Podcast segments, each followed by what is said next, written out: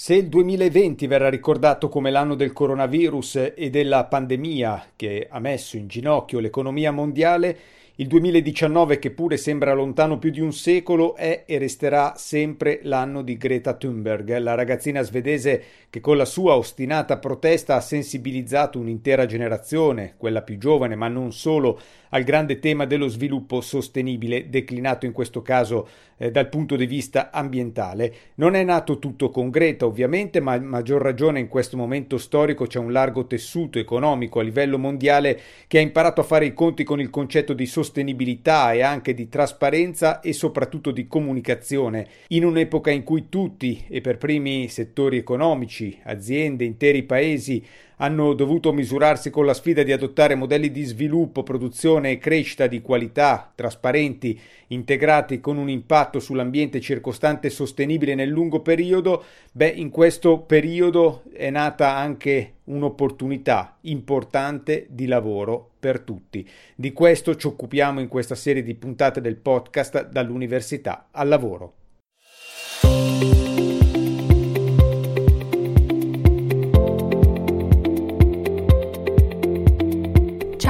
Siamo il team di Talents Venture, società specializzata in servizi per l'istruzione.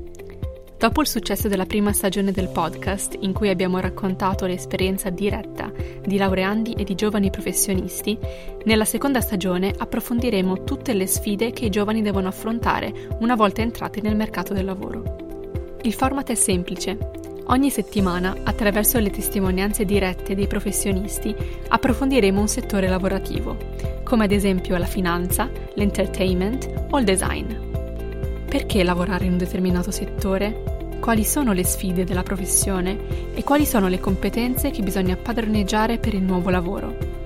In circa 20 minuti gli ospiti forniranno il loro punto di vista pratico per la vostra crescita professionale. Siete pronti?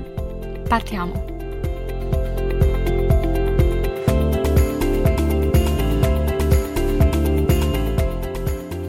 Corporate Social Responsibility, ovvero responsabilità sociale d'impresa. È la capacità di coniugare il profitto con l'attenzione all'ambiente e al sociale, non è un'attività tattica o residuale e non può essere considerata uno strumento per risolvere problemi contingenti, ma è una scelta strategica capace di incidere sui piani dell'organizzazione nel breve, medio e lungo periodo. È questa la definizione che ne danno gli organizzatori del Salone della CRS e dell'innovazione sociale che ogni anno fotografa i cambiamenti del mercato nell'approccio al tema della sostenibilità e della sua comunicazione. È un tema di grande espansione, un cluster che attraversa orizzontalmente tanti mercati e tanti settori e che si va a legare con la crescente necessità del mondo economico di ripensare i propri modelli.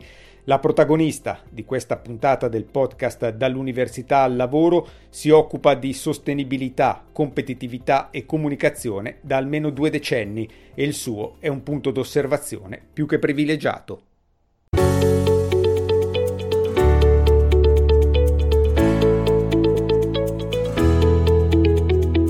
Ciao, sono Rossella Sobrero, da vent'anni mi occupo di comunicazione e di sostenibilità, uh, ho fondato 18 anni fa Coinetica che è la prima agenzia dedicata alla, alla CSR, insegno un corso di comunicazione sociale statale a Milano, insegno al Conventional Marketing Cattolica, sono presidente della Federazione delle Relazioni Pubbliche Italiane e sono una grande appassionata di questi temi.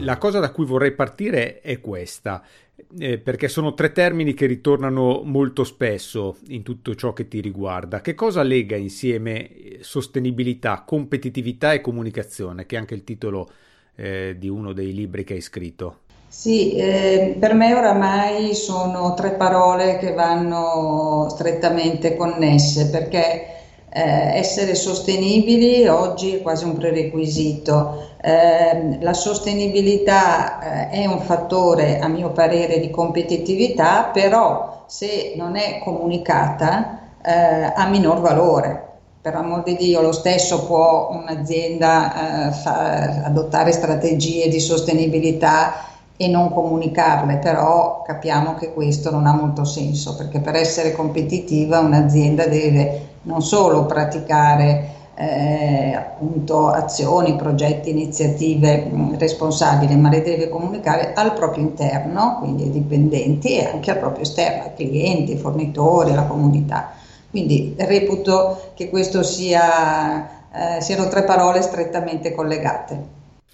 Il tema della sostenibilità è relativamente giovane. Eh, quando è nata l'intuizione di trovarsi di fronte a una tematica con grande impatto sul mondo economico?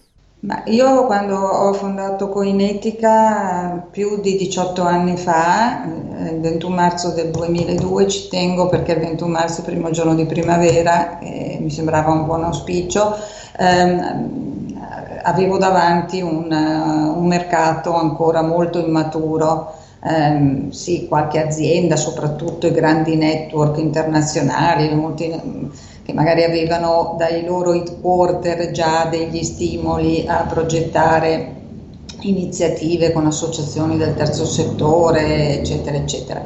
Però il mercato era molto indietro. Uh, nel, nel, 2005 ho organizzato il primo evento dedicato a questo tema che si chiamava Dal dire al fare. E 2005 sono passati 15 anni. Eh, poche aziende, sette aziende presenti e qualche centinaio di persone. Nel 2019 eh, lo stesso evento che poi ha cambiato nome, si chiama Salone della CSR dell'innovazione sociale, ha avuto 6.000 persone e 216 aziende. Credo che detto questo si capisce come è cambiato il mercato. Ed è cambiato anche il modo di rapportarsi in generale con il tema della sostenibilità.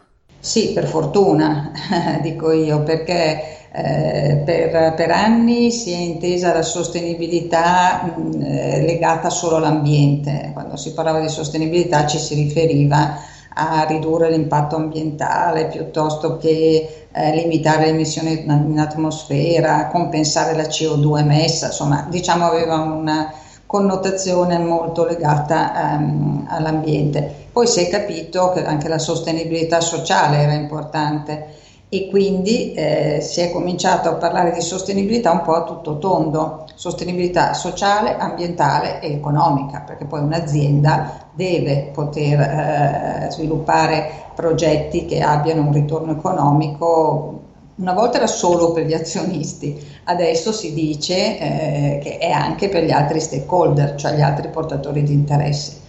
Però l'evoluzione c'è stata e dalla filantropia che per anni è stata anche un po' così considerata un'azione di, di CSR, si è passati a progetti molto più strutturati, integrati nel business dell'azienda. Questa è la vera differenza degli ultimi due o tre anni.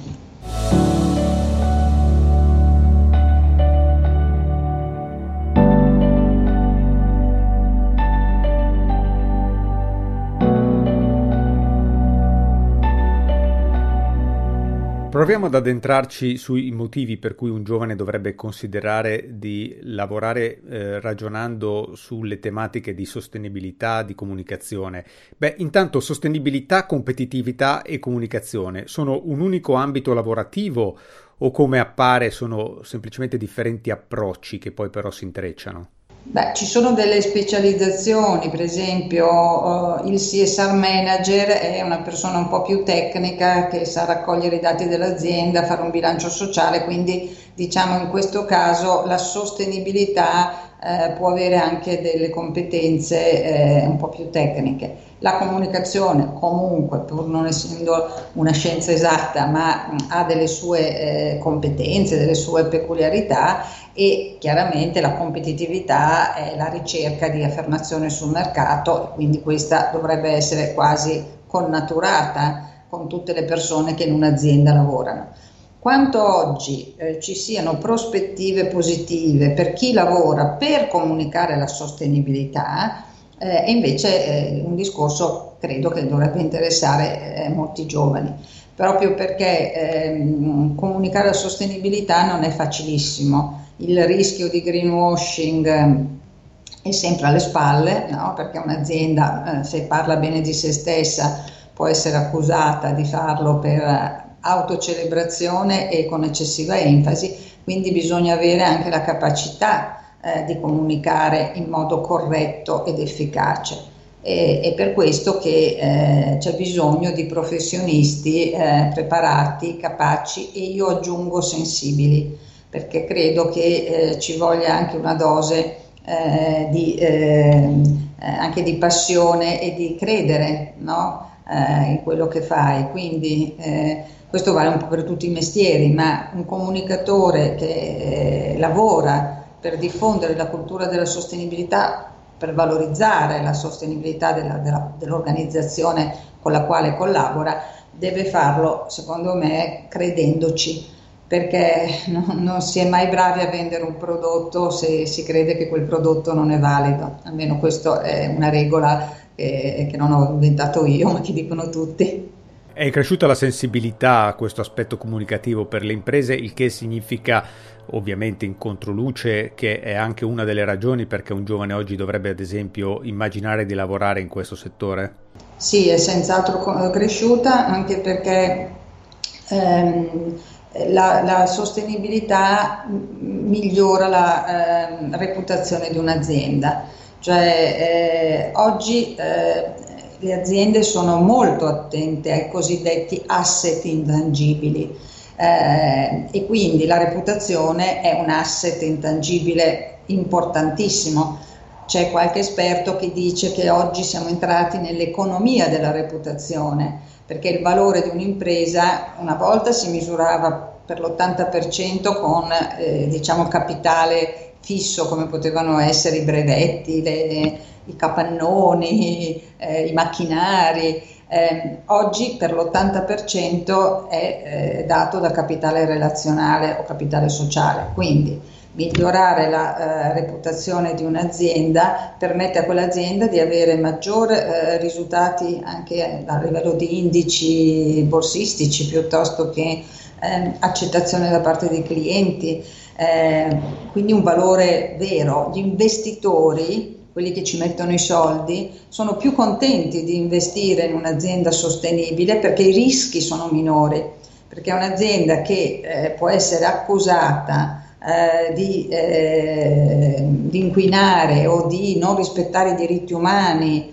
eh, può rapidamente entrare in crisi. Quindi eh, un'azienda sostenibile come, è come fosse un investimento un po' più sicuro.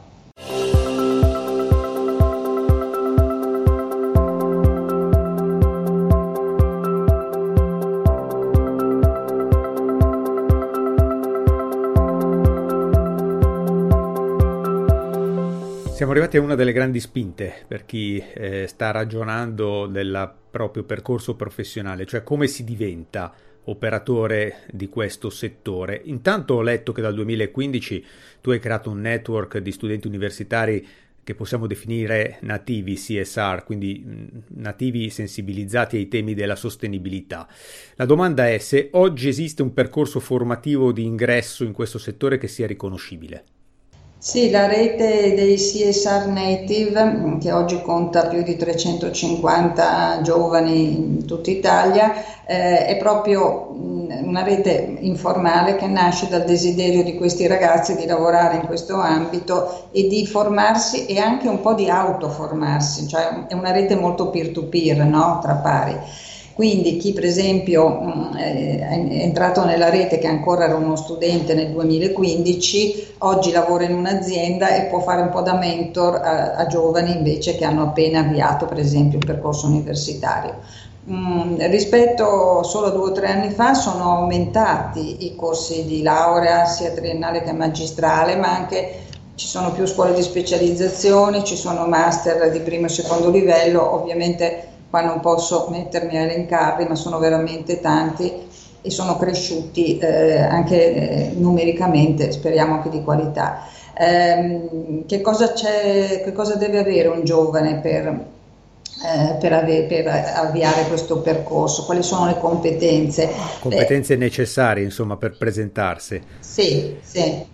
Alcune sono, diciamo, se si occupa di comunicazione della sostenibilità, alcune sono le competenze di base di, di un buon comunicatore, quindi conoscere i fondamentali della comunicazione del marketing, conoscere la filiera della comunicazione, chi sono gli operatori, le logiche, i linguaggi degli strumenti digitali che oggi diventano importantissimi. Però, soprattutto per chi vuole lavorare in questo ambito, a mio parere ci vuole una dote che è anche una dote eh, relazionale. Eh, essere molto aperti, eh, curiosi, ma eh, essere capaci di ascoltare, perché la curiosità per l'innovazione è fondamentale per un mondo che si sta evolvendo verso lo sviluppo sostenibile. Poi è chiaro che se anche competenze eh, digitali è molto meglio perché questo lo aiuta a gestire quegli strumenti che, che, oggi sono molto diffusi anche dalle aziende per comunicare la sostenibilità, come sono i social media, i, i device digitali, piuttosto che eh, le app, chatbot, cioè oggi c'è una grandissima attenzione anche da parte dell'azienda nell'uso, mm, per esempio, dei social network. Lo dico perché fino a pochi anni fa le aziende non volevano usarli perché avevano un po' timore perché essere su un social network vuol dire esporsi no? in modo molto, molto eh, evidente e quindi mm, diciamo se un'azienda temeva anche un po' di essere attaccata. Oggi non è, non è più così, molte aziende, naturalmente quelle che hanno fatto della sostenibilità un driver strategico, comunicano anche attraverso i social network. Quindi eh, a un giovane mh, mm, viene anche chiesto eh, di essere versatile, flessibile, capace di gestire eh, in, modo, in, modo, anche rapido, perché i ritmi di lavoro eh, sono accelerati, no? Eh, però ripeto quello che ho detto prima, secondo me è una professione che comunque richiede passione, eh, si, si, è più bravi a comunicare in qualcosa in cui si crede e che ha dei punti di partenza, ha dei modelli di crescita anche interni, quindi chi sta eventualmente programmando la propria carriera all'interno eh, di questo settore, eh, tra l'altro fatto di differenti approcci, abbiamo detto che poi si intrecciano, in realtà eh, che, che, tipo di cammino e, e, di porta d'ingresso deve immaginare? Ma io sono convinta che comunque una buona base culturale mh, mm, è fondamentale, quindi eh, la cultura prima di tutto. Ehm, poi appunto eh, bisogna avere quel giusto mix di ehm, eh, attività eh, legate più eh, agli aspetti strategici, ma anche poi avere anche capacità operative.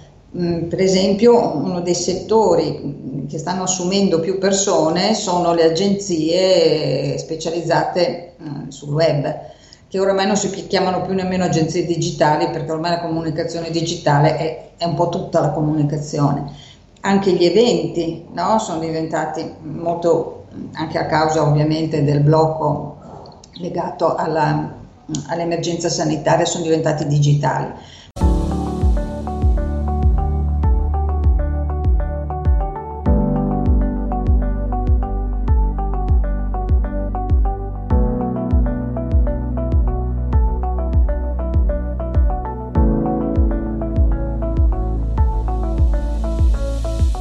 Diamo uno sguardo al futuro, beh, intanto partendo dalle figure professionali in un settore liquido, in grande cambiamento e che quindi ha davanti la possibilità di offrire dei profili anche immediatamente spendibili.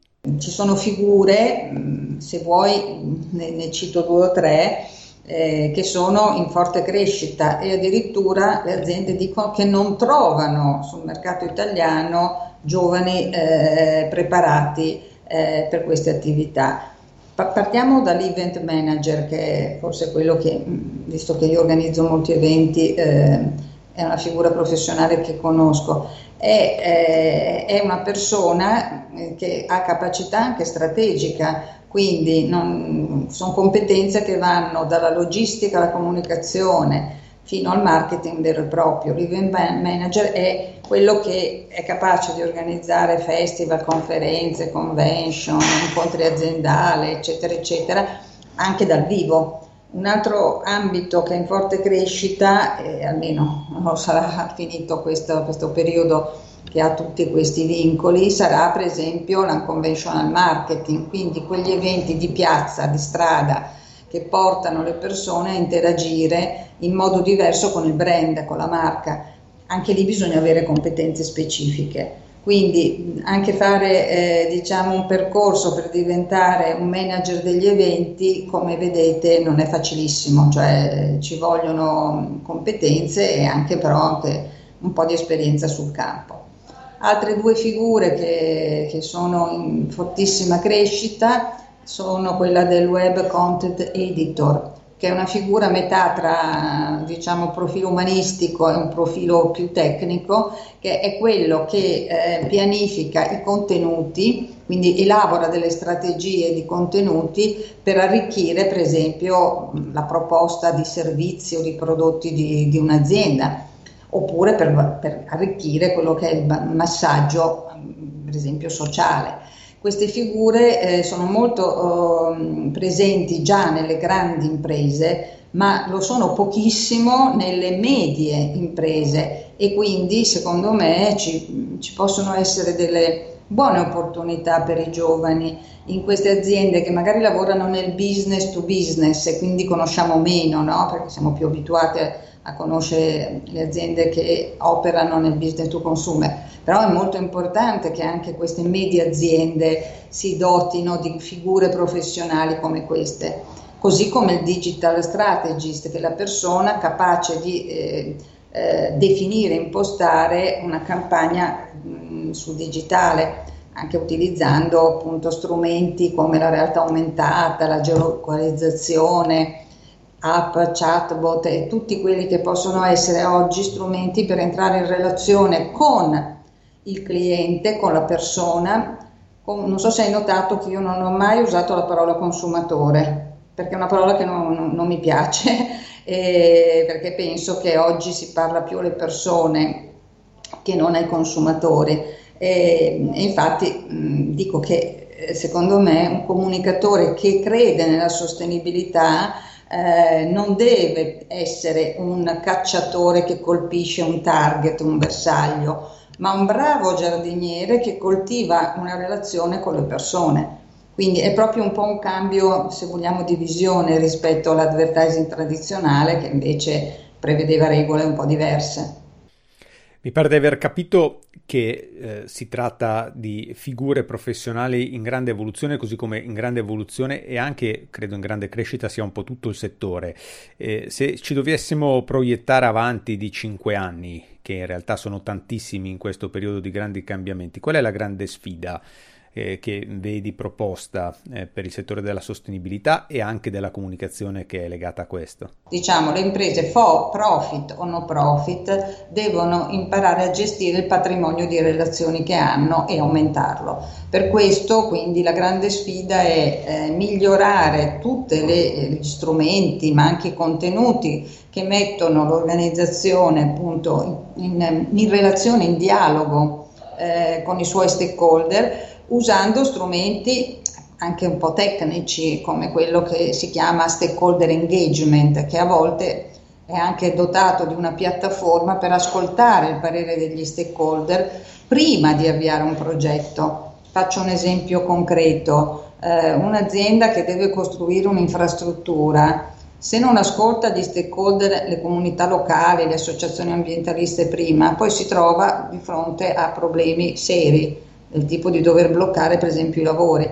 Lo stakeholder engagement ti permette di coinvolgere, in questo caso gli stakeholder, comunità locali, associazioni, enti locali anche, no? dove deve per, esempio passare un'infrastruttura, prima, in modo che tu mh, cerchi di considerare quelle che sono le richieste, i bisogni, le attese degli stakeholder e trovi un modo di rispondere prima che questi si mettano poi mh, a boicottare il tuo, il tuo tracciato. Quindi mh, questa capacità di ascolto, di dialogo per un'impresa diventa eh, strategica perché evita anche una serie di errori.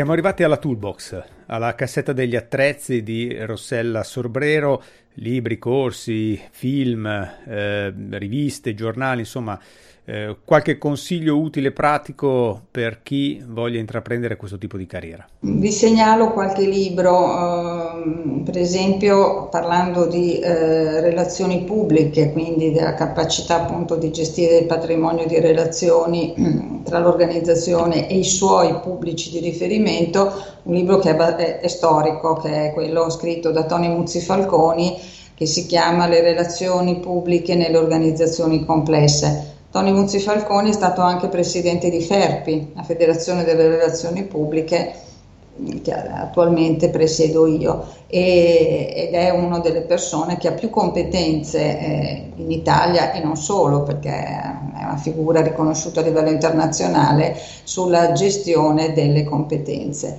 eh, necessarie per eh, attivare processi di engagement. Eh, un altro libro più operativo può essere quello di Sergio Veneziani, Organizzare l'ufficio stampa, eh, alcune proprio regole eh, indicazioni su come eh, gestire il rapporto con i media. Eh, che comunque nonostante la digitalizzazione, quindi la disintermediazione, parlando di social piuttosto che di altri strumenti, il rapporto comunque con i media che sia radio, televisione, stampa, continua ad essere importante. Quindi questo libro di Veneziani dà proprio qualche informazione pratica su come gestire le media relation. Eh, parlando di sociale, eh, c'è un libro eh, che a me è piaciuto molto, che è di eh, Gaia Peruzzi e Andrea Volterrani, si chiama La comunicazione sociale ed è un libro un po' a tutto tondo che dice quali sono le finalità, gli obiettivi, cosa devono fare le organizzazioni che vogliono ehm, comunicare la propria attività sociale.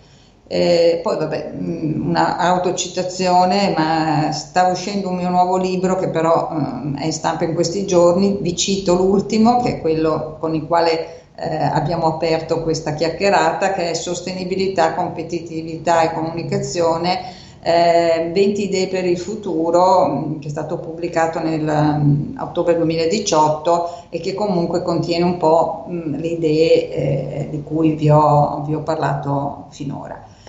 Come siti eh, ce n'è tantissimi, mm, io direi che un sito di riferimento può essere quello di FERPI, la Federazione delle Relazioni Pubbliche, che è www.ferpi.it. Eh, abbiamo una newsletter che viene letta mm, mediamente da 13.000 persone tutte le settimane e sul sito tra l'altro c'è anche una parte dedicata alla, alle domande e alle offerte di lavoro, quindi può essere interessante anche per i giovani che vogliono cercare eh, di capire che cosa offre il mercato di, del lavoro in questo, in questo periodo.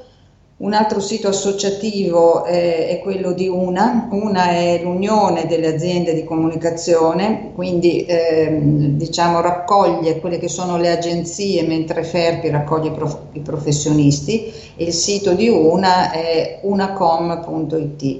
Poi di siti ce n'è tantissimi, quindi oggi sul digitale si trova di tutto, sul web si trova di tutto.